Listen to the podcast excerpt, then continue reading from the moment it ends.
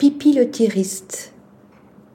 À Los Angeles, l'artiste pluridisciplinaire Pipi le tiriste s'installe au MoCA. Rist est connu pour ses installations environnementales et multimédia, agrégeant objets domestiques et magie de la projection cinématographique.